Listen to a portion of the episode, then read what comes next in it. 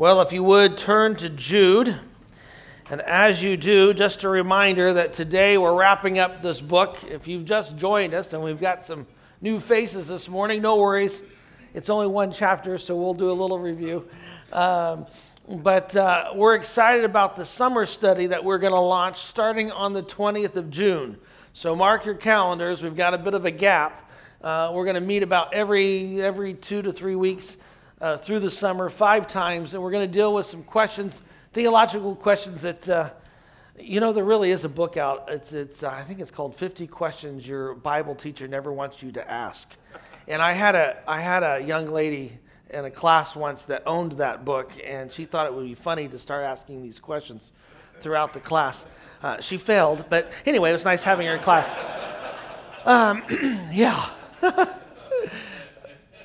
uh, yeah, I'll tell you that story some other day the, so we're going to look at some, I, think, some very key issues, and and they're in our culture. uh, we're going to look at the Bible, uh, whether it's fact, fiction, or fantasy. We're going to deal with issue with God and his the openness concept, and that is is God all knowing, or is he is he kind of contingent on what people decide to do?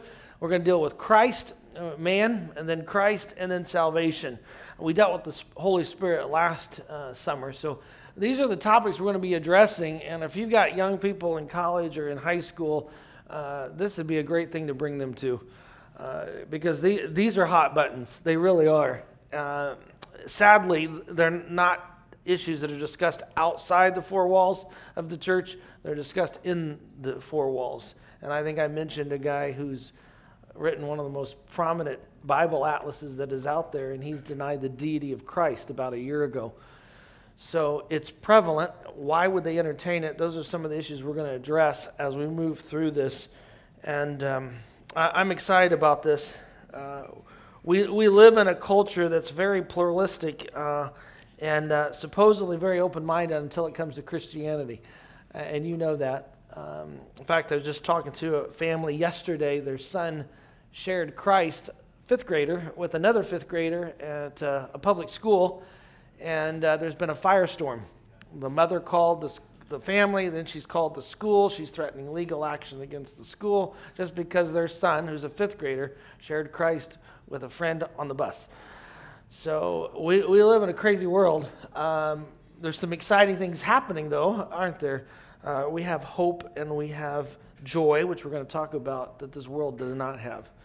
And uh, I think it's becoming more and more clear on which side of the fence you're on. Anyway, let's look at Jude. And I want to start in verse 1 again. I'm just going to read the first four verses, but it bookends with what the two verses we're going to look at later today or this morning. It says, From Jude, a slave of Jesus Christ and a brother of James. So Jude is a half brother of Jesus, uh, grew up in the home but not a follower of Christ until later, according to elsewhere in the New Testament. To those who are called, wrapped in the love of God, and kept for Jesus Christ. Remember, he loves these triads, he, speaks in threes. He will break that pattern today. And we'll see that. It's very interesting. May mercy, peace, love, there's three, be lavished on you. Dear friends, although I have been eager to write to you about our common salvation, that was what he was going to write. He says, I've changed my mind. I now feel compelled power of the Spirit, instead to write to encourage you to contend earnestly for the faith that once for all was entrusted to the saints. He's very concerned about the church. He sees what's happening within its four walls, not on the outside. These false teachers are inside. He says, verse 4 For certain men have secretly slipped in among you, men who have long ago were marked out for their condemnation I'm about to describe ungodly men, which he does, doesn't he? Who have turned the grace of our God into a license for evil. All right? They've waved that banner of liberty, freedom in Christ. You know, uh, you can be all you want to be. It's all about grace. So, you know, um, live as uh, you see fit. And who deny our only Master and Lord Jesus Christ. He then moves through, and we've, we've been following through in five different lessons looking at how he compares, Jude compares these false teachers to various men of old. Right, give me a, who does he compare them to? Give me an example. Who we studied? Balaam, right? Who else? Balaam, Korah, Cain, right? And then even groups of people like the generation at the time of the Exodus or Sodom and Gomorrah, right? Everyone knows Sodom and Gomorrah.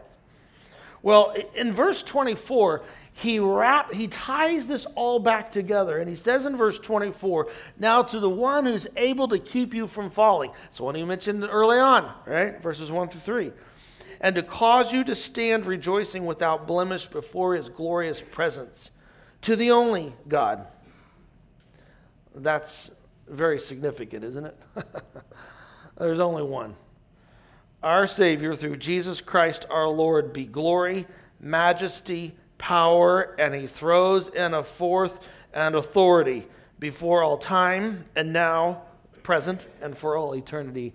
Amen. Right? He wraps up. And those, those two verses you may have heard in a benediction in a service. Uh, I was involved with a church. The, the former pastor, he, he, recited those every Sunday at the end of the service. Um, they're powerful, they're, and, and they tie this book together and they are to provide comfort to a group of people who are uh, being ransacked by false teachers. Let's look at this. Let's unpack this. This is there in your notes under content. What we, we have here is what's called a doxology. Uh, if you were laying out epistolary literature or uh, letters, in the first century, there was a typical format. There's the greeting, and there's the thanksgiving, there's a body, and then there's a closing or a benediction. Many of the New Testament writings have a benediction, don't they? If you were to go through, you'd find that. And there are four major components, and all four are found in Jude. First of all, there's acknowledgement of who is to be praised. And in all of the doxologies in the New Testament, it's God, right? Uh, that, that's what you would expect.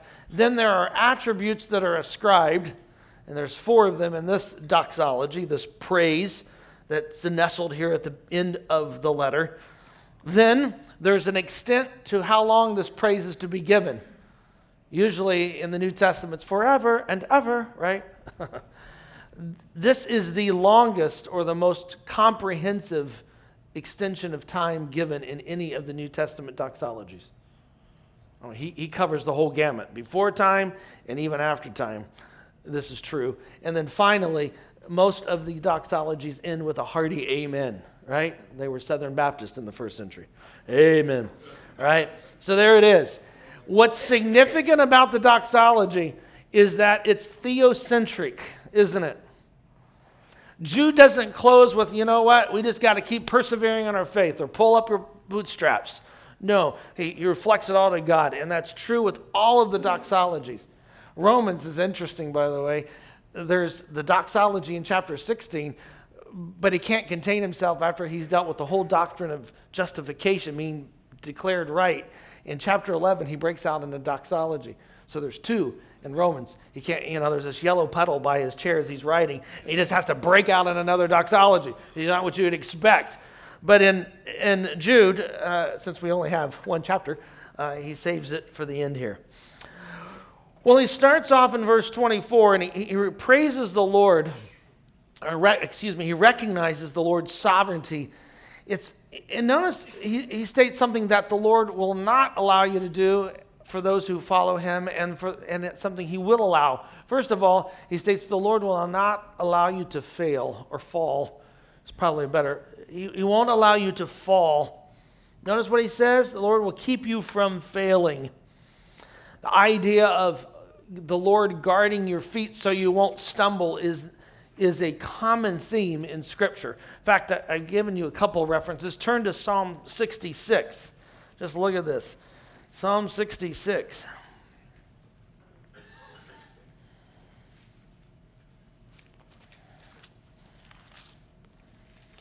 Verse 9. The text says, He preserves our lives and does not allow our feet to slip. Uh, the idea of walking through Scripture is an idea of your conduct of life, your way of life. And that idea is brought forth here in that the Lord is going to guard your steps.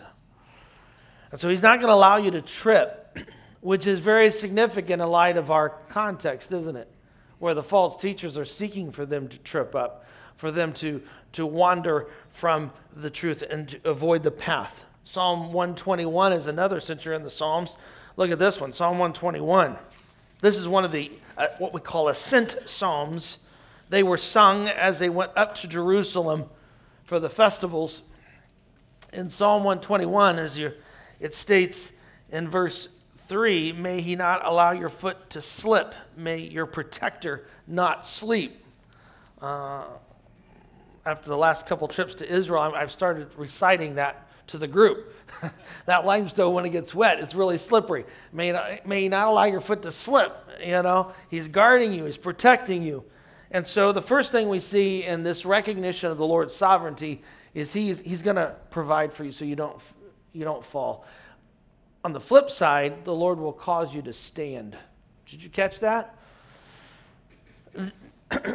this idea of, of being well established, again, goes back to what we saw in verse 1, verses 1 through 3. And we see it in other doxologies.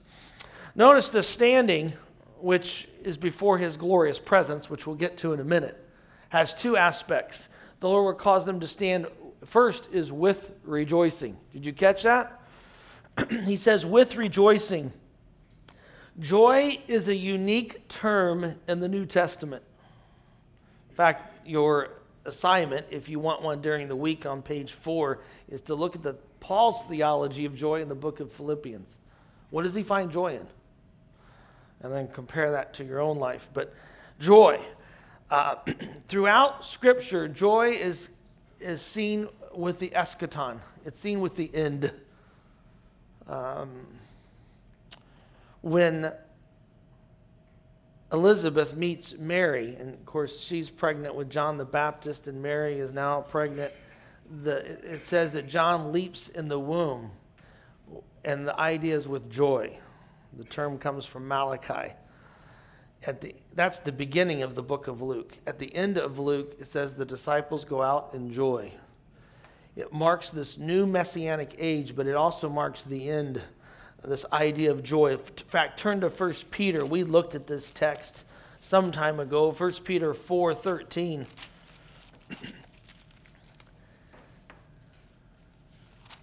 First Peter 4:13 says, "But rejoice in the degree that you've shared in the sufferings of Christ, so that when his glory is revealed, you may also there it is, what? Rejoice, right? And be glad." This idea of rejoicing. Uh, there's not a lot of rejoicing in Jude's readership right now. They're struggling. Uh, there's dissension in the camp thanks to the false teachers, etc. I quote a Puritan prayer. Uh, I don't know the source of which particular Puritan, but I love this prayer. It says, There's no joy like the joy of heaven, for in that state are no sad divisions, unchristian quarrels, contentions, and evil designs weariness, hunger, cold, sadness, sin, suffering, persecutions, toil of duty. O healthful, healthy place where none are sick, O happy land where all are kings. How free a state where none are servants except to thee. Bring me speedily to the land of joy. Right? And it's a promise to these believers listen, there's a day coming when the Lord is going to have you stand, and it's going to be with rejoicing. You're in the presence of your Savior the culmination of what you have strived to do, right? And keeping yourself in the love of God, verse 21, comes full circle here. And notice as well, he says you're without blemish, which is a term used normally of sacrificial animals. There is no flaw. No flaw. You will be complete on that day, right? Which is exciting. But the, the most astounding aspect is this third point, which is on page two. And that is that we'll stand before his glorious presence. Now, think about that for a minute. We're not crawling, we're not kneeling, we're not even sitting, we're standing before the Lord. Uh, you, sta- you, you go to the Wailing Wall today, or Western Wall, they call it, and an Orthodox Jew never stands to pray. They're always bobbing up and down because you don't, it's an affront to stand before God. Right? Uh, we are without blemish, which gives us the ability to come right into the Shekinah glory, into his presence, and stand. To me, that's incomprehensible. Not about you. The God of the universe is saying, There's a day coming when you will be in my presence and you will stand. Yeah, Kyle. Can you have joy without hope? Not according to Scripture, because it's, the joy is directly linked with the hopeful expectation of the end. So they're tied together. I, I don't think so.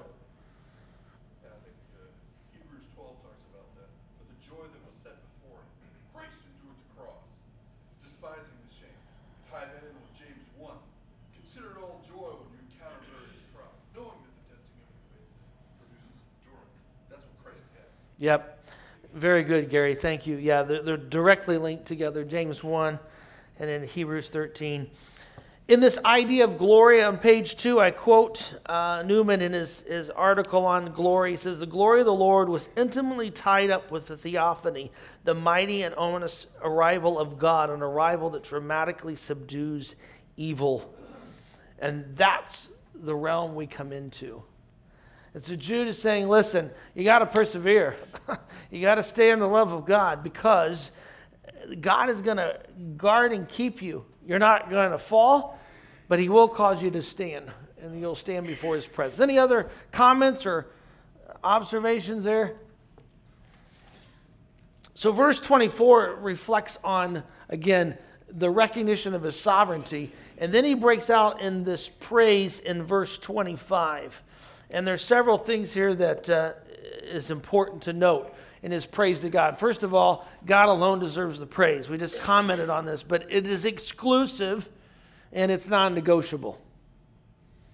That's what the false teachers would like to state, right? Well, there's other options. And, and the bottom line is the false teachers are doing what First John 5 warns, and that is to keep yourself from idols they've fallen right into that pit, right? Not that they're worshiping uh, a statue of Baal or an Ashtaroth or, uh, I don't know, Diana. No. the, the issue of idolatry for First John is that which keeps you from worshiping the Lord. That could be the pocketbook, that could be your family, that could be your job. Whatever takes precedence or shares equal footing with God Almighty, that's idolatry. Moo, in his commentary, makes a very well. He asked this very important question. Verse, it's there on your notes, but he says, "What idols might we be worshiping, even as we recite these words?" God is the only God. He demands all of our worship and obedience, and nothing must rival our affections for Him. invaluable question that we must constantly ask ourselves because to Jude, this is the only God. He deserves all praise. And notice it says, to our only God, our Savior. He refers to him, not Christ, as the Savior, worthy of praise. There's a text I want you to look at. Turn to Psalm 66, uh, 65, excuse me. The idea that God is the Savior, again, is not a foreign concept in the Old Testament. 65 5. The psalmist states to the Lord, You answer our prayers by performing acts of deliverance, O God, our Savior. There it is, right? All the ends of the earth trust in you as well as the living across the wilderness. You created the mountains, and he goes into his created being. And, and, and then he closes verse 13 they shout joyfully Yes, they sing. Interesting, huh? He says, this is, this is our God. He is our Savior. And you false teachers who want to argue salvation is obtained through certain things that we do, no, it is solely through God. And He's the only source. And then he mentions through, he has this prepositional phrase, through Jesus Christ. And scholars debate on how to render this. Is that Jesus is the mediator of God's salvation to his people? Or is Jesus the mediator to God, giving glory, praise, and honor from his people up through to God Almighty. Does that make sense? So, which way is the conduit going? Which way is the mediator going here? It's ambiguous in the text, and some scholars punt and go, yep, it's both. Uh, it was intentionally vague so that we could recognize that Christ fulfills both roles, doesn't he?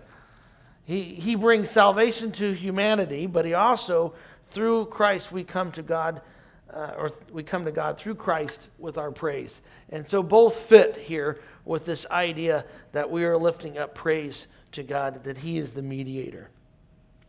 Questions on that? That's heavily debated. Uh, to me, it's either one works. Yeah, John.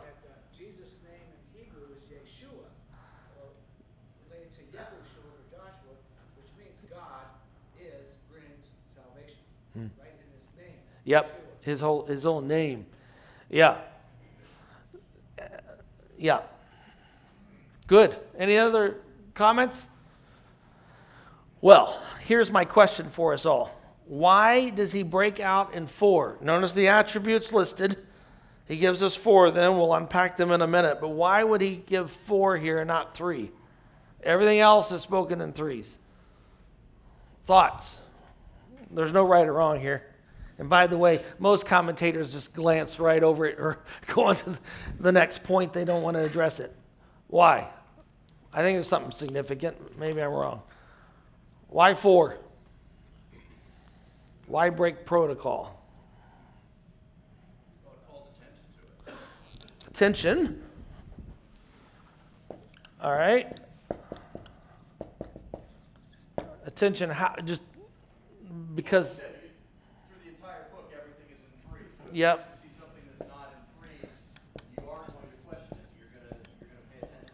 It's different, it cause you to pause. Oops. Yep. What else? Seems like there's something in the word authority uh, that's got to be highlighted because only he has the authority. Okay, there, there seems to maybe be stress being placed upon the attributes.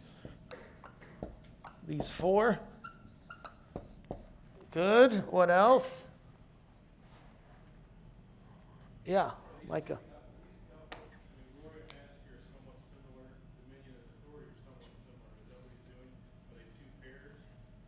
Well, even if he did that, now we have two, not four or three. So, yeah, uh, you're on the right wavelength. But yes, yeah, very good. Yes.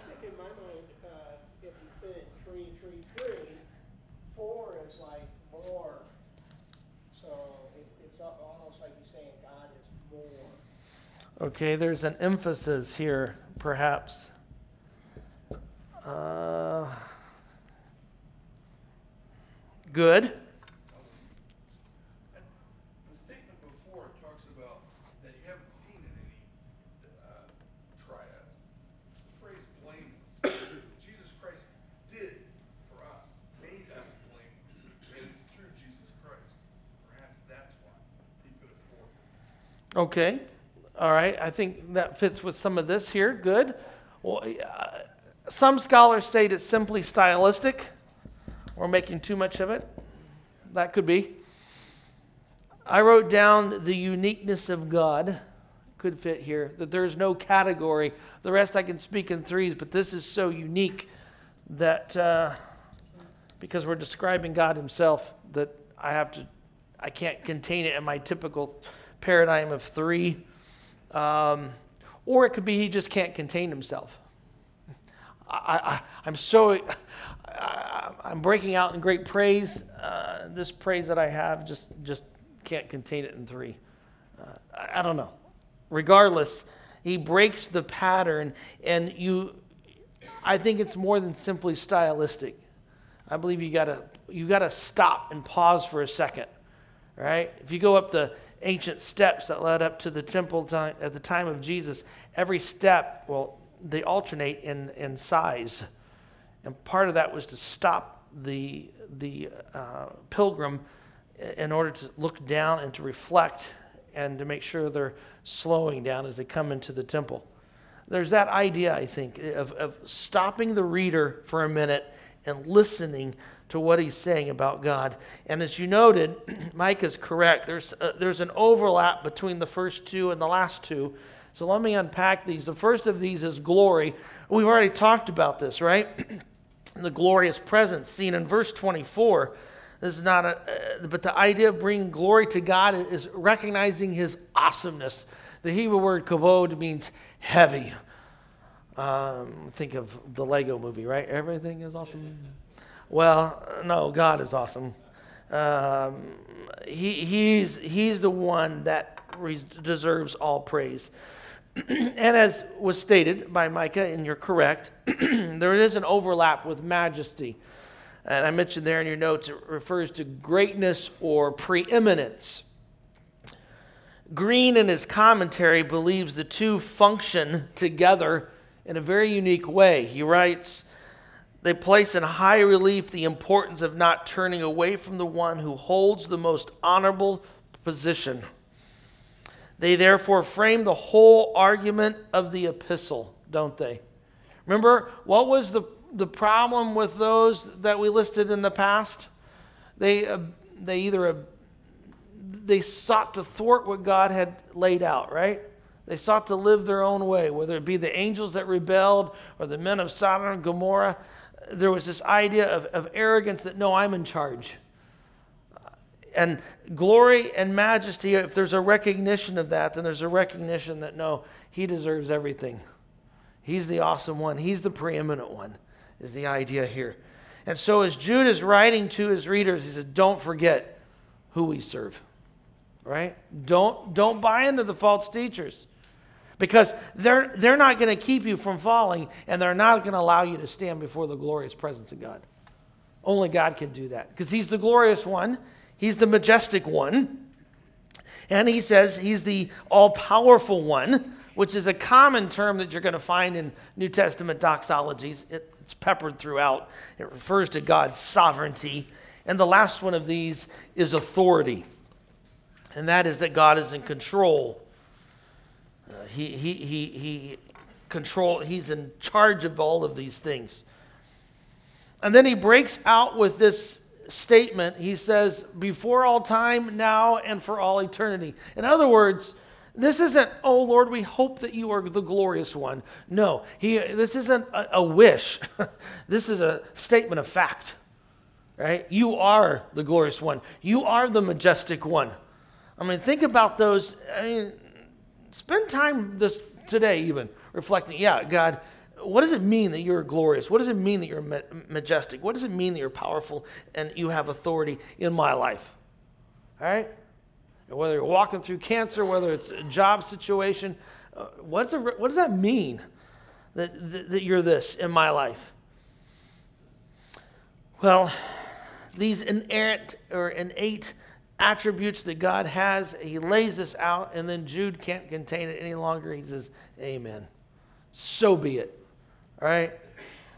O'Brien states in his study on doxology, says, The Amen makes it clear, and I was referring to Paul's writings, but Paul's ascription of praise is not simply a matter of the lips, it is the spontaneous response of his whole being.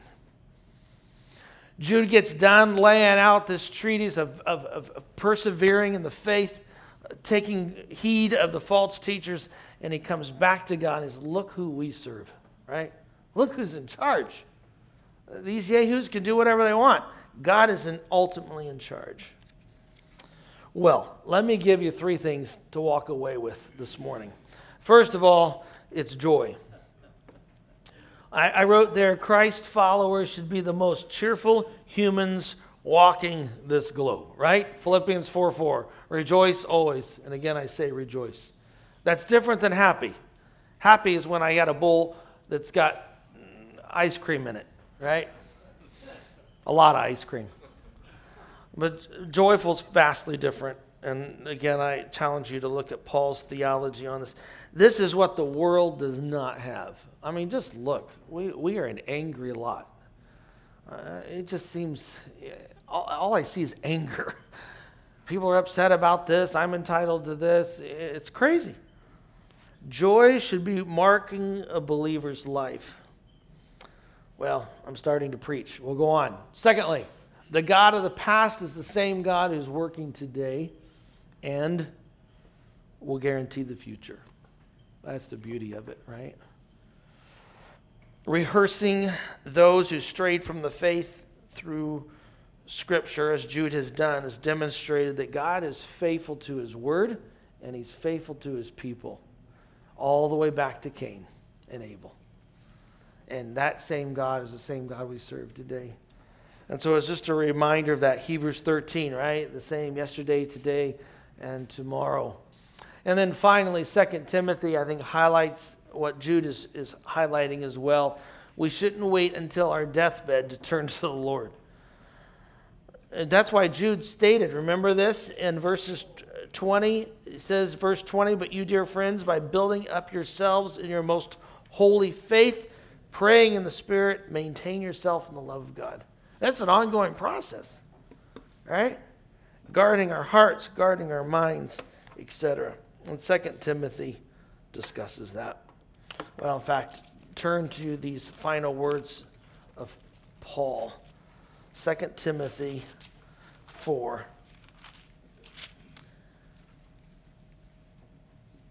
He, he talks about being self-controlled enduring the hardship, but in first or in 2 Timothy 4 8, he says, finally, the crown of righteousness, notice this, is possibly mine? No, it's reserved. It's not just for him, it's for anyone who has set their affection, their love on his appearing. Right? That's what Jude's saying. Persevere. Hang in there. Life stinks. Yep. but there's a day coming. And we long for that day. And don't forget in the process, our God is glorious, He's majestic, He's almighty, right? Uh, he is the one who has all authority. Questions, comments, cries of outrage? What a great little book, huh? Uh, I didn't, I'll be honest with you, I told a former colleague we were going to study Jude. He goes, Well, there goes your men's Bible study. Uh, it's, it's been a rich text, it really has. Well, there's a tradition that we have done. If you've just joined our men's Bible study, uh, when we wrap up a book, we sing the doxology. And I think it's fitting in light of these final words of Jude that we do that. So we got to stand, and I have the text here for us. So let's sing this. I'm not the world's greatest singer, so we'll, uh, I'm probably going to start way too low, right? Praise God from